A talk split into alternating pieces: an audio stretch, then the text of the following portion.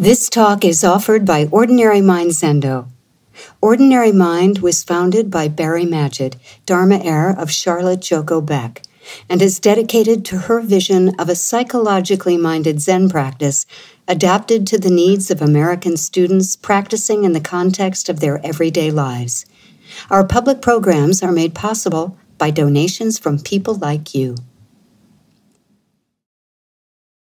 I've been reflecting on the sesshin last weekend, during which my Dharma successor, Pat George, in turn transmitted the Dharma to her successor, Peter Nichols.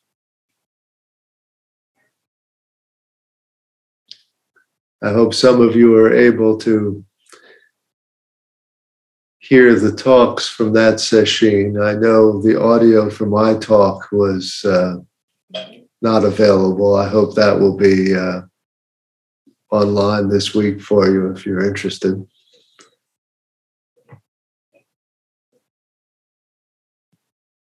I was thinking about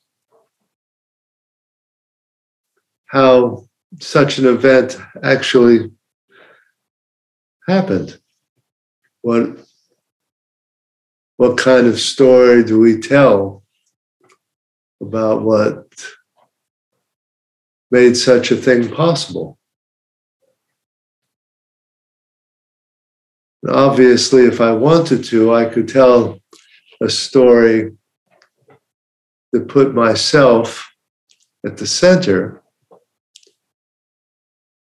and tell a story in which this Dharma transmission is the culmination of all my efforts, beginning practice over 40 some years ago and teaching something like 25 years ago.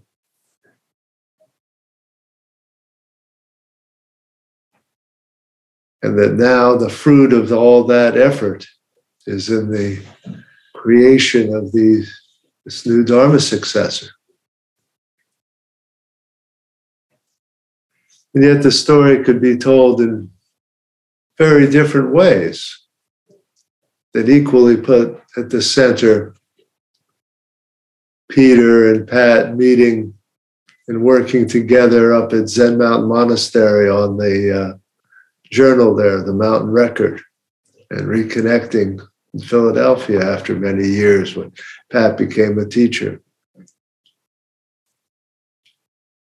Or you could tell a story in which so much depended on seemingly chance events and simple luck, like Larry Christensen having the idea that the way to get Joko out to New York to lead a session would be to bribe her with tickets to the US Open. If he hadn't had that thought or she hadn't come, maybe I never would have met her and begun studying with her.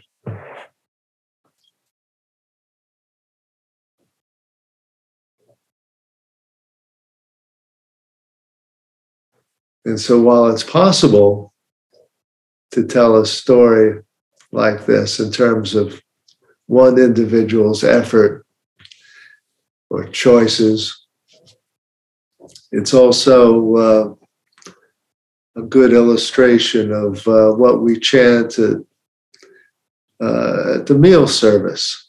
72 laborers brought us this food. We should know how it comes to us.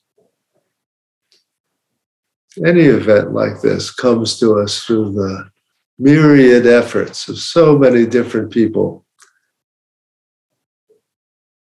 coming together in just the right kinds of ways.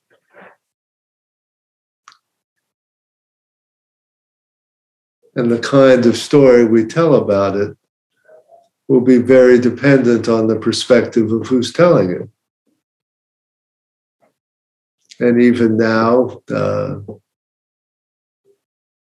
it's not clear what kind of story this is. If we look ahead 10, 20, or 30 years, will we look back on it as that was the beginning of something momentous? Or was it an interesting time that lasted for a little while and then faded away?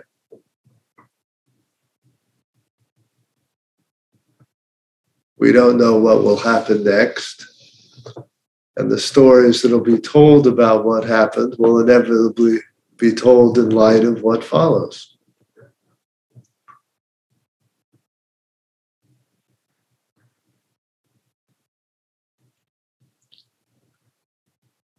All this is to try to uh, put this story into a context of a discussion about free will, choice, determinism, positive and negative liberty.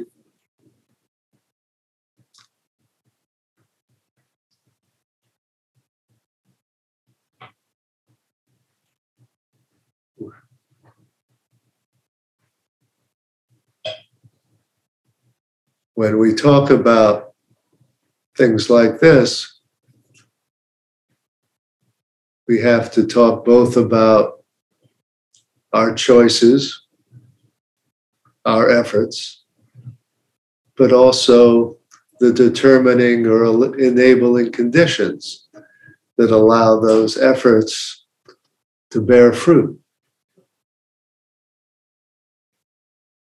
I've talked a lot about over the years about Isaiah Berlin and his concepts concept of two forms of liberty negative liberty and positive liberty.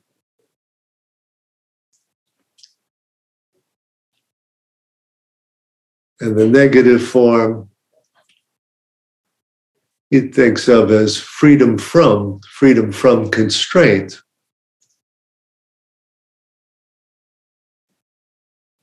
that there are no outside forces, whether political or cultural,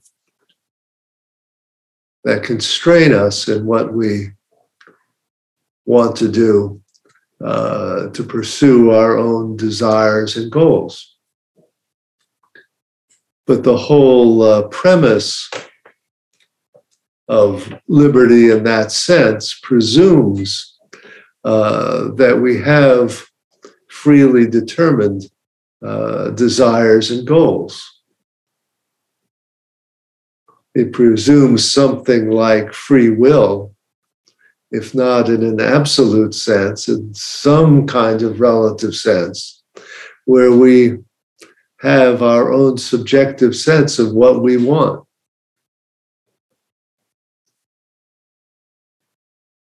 And our experiences of whether we're having to push up against outer forces that are trying to keep us from doing what we want. But we begin with that sense of, I could, this is what I would do if I could.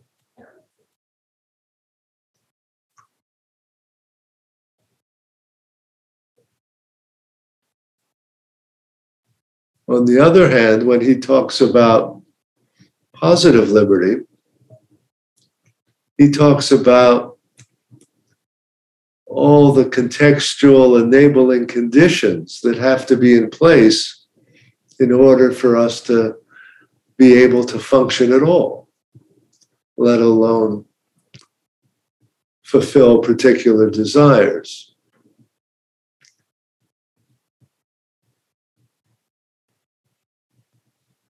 It's hard to talk about wanting to fulfill my ambitions to study music if I don't have the basic necessities of life. If I'm in danger of uh, starving or being killed in war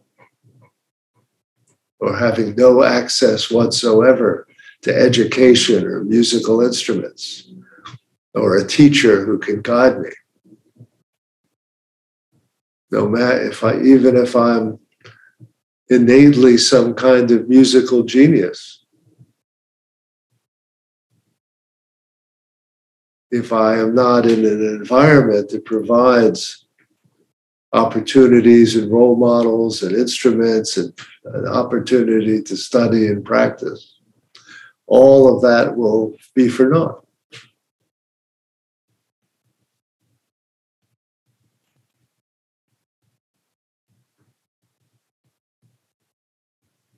Now, we could take it a step further and not just ask what what does it take to fulfill my desires uh, to say practice music? But we could ask what kind of conditions do there have to be for me to even formulate that desire in the first place where does that sense of my own identity or purpose or desire begin? And we have to say that that sort of thing must develop out of certain conditions. What we're exposed to, who our parents are, that even our idea about what we want is not something that we're innately born with, but is something that uh, develops and that we learn, and we learn in context by exposure uh, to a particular world that uh, seems to offer particular opportunities.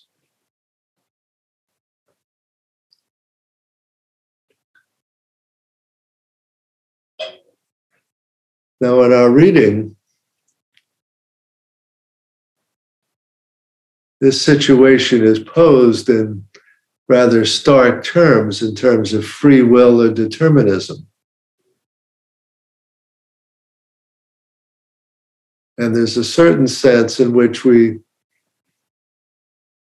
need to see that either of those positions are completely untenable.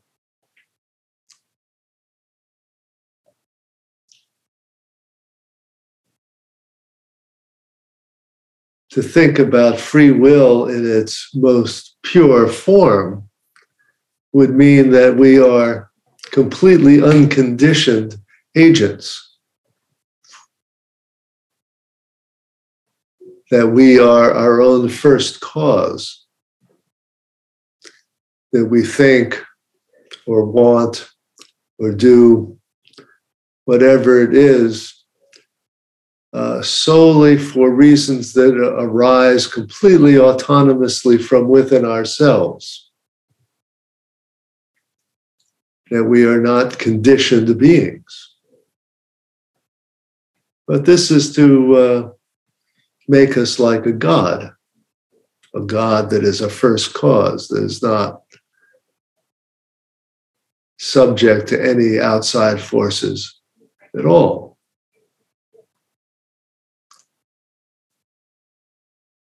And we know at some level that that is uh, an impossible state of affairs.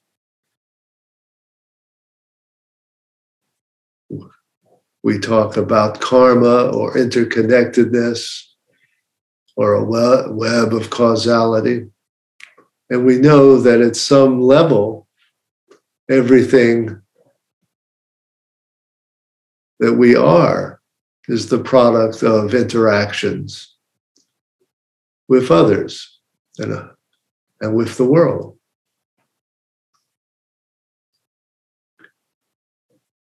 And then when we start down that road, we can end up at the opposite extreme.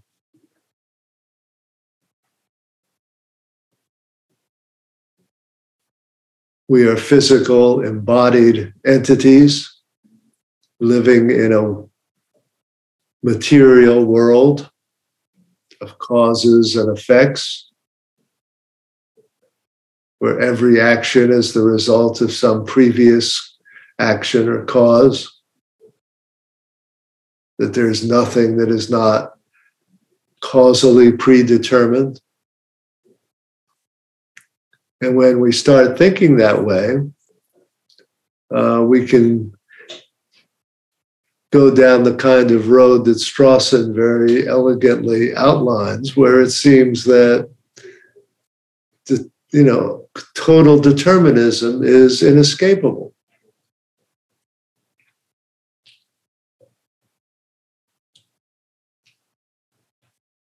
And so I think that uh, psychologically, we're faced with trying to steer our way between these two ditches one of a kind of fantasy of autonomy, godlike autonomy, in which we are completely free. And on the other hand, this ditch of utter determinism, in which anything we think we want is, exists only because of something that has happened to us in the past and that has conditioned us consciously or unconsciously to want or do this thing.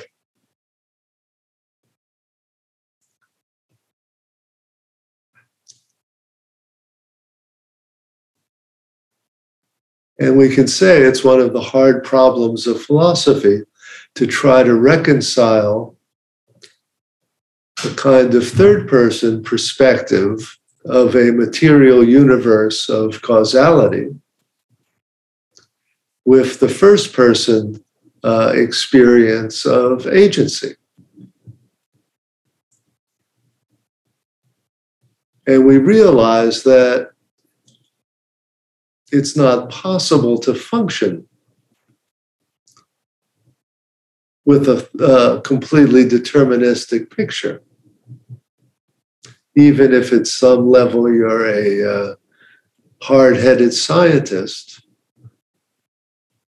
not only do you have to decide whether to have the eggs or the cereal for breakfast in the morning, but you have to live your life in a way that the whole idea of choice and responsibility is built into our whole notion of who we are and what human relations are.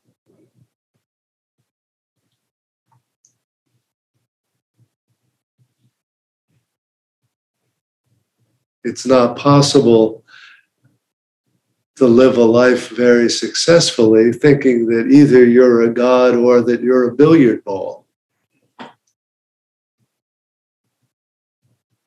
Neither of those options uh, really plays out very well uh, in relationships.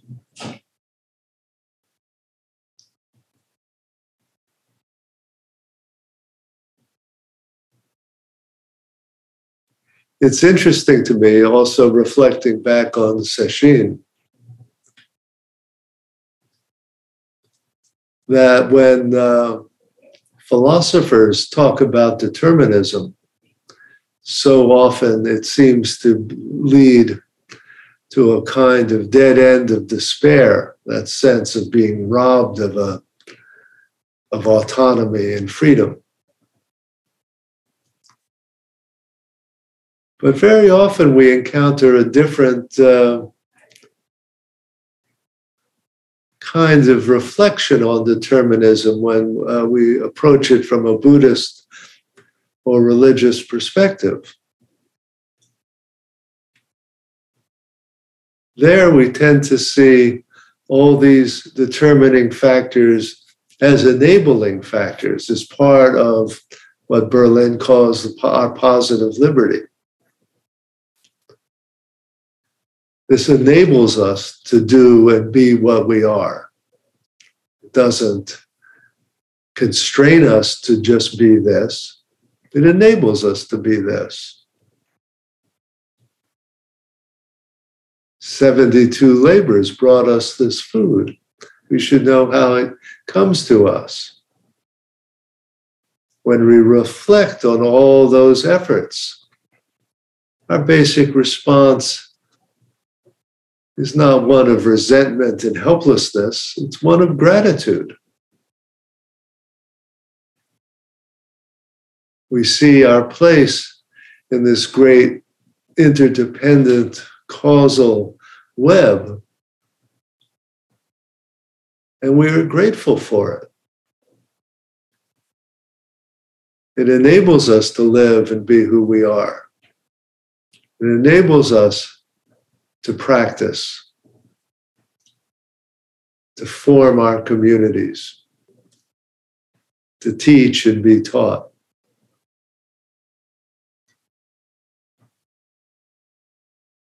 This is the other side of uh, determinism that sense of enable, enabling capacity for which I think the more appropriate response is to bow down in gratitude that we are able to be who we are and live the life that we lead.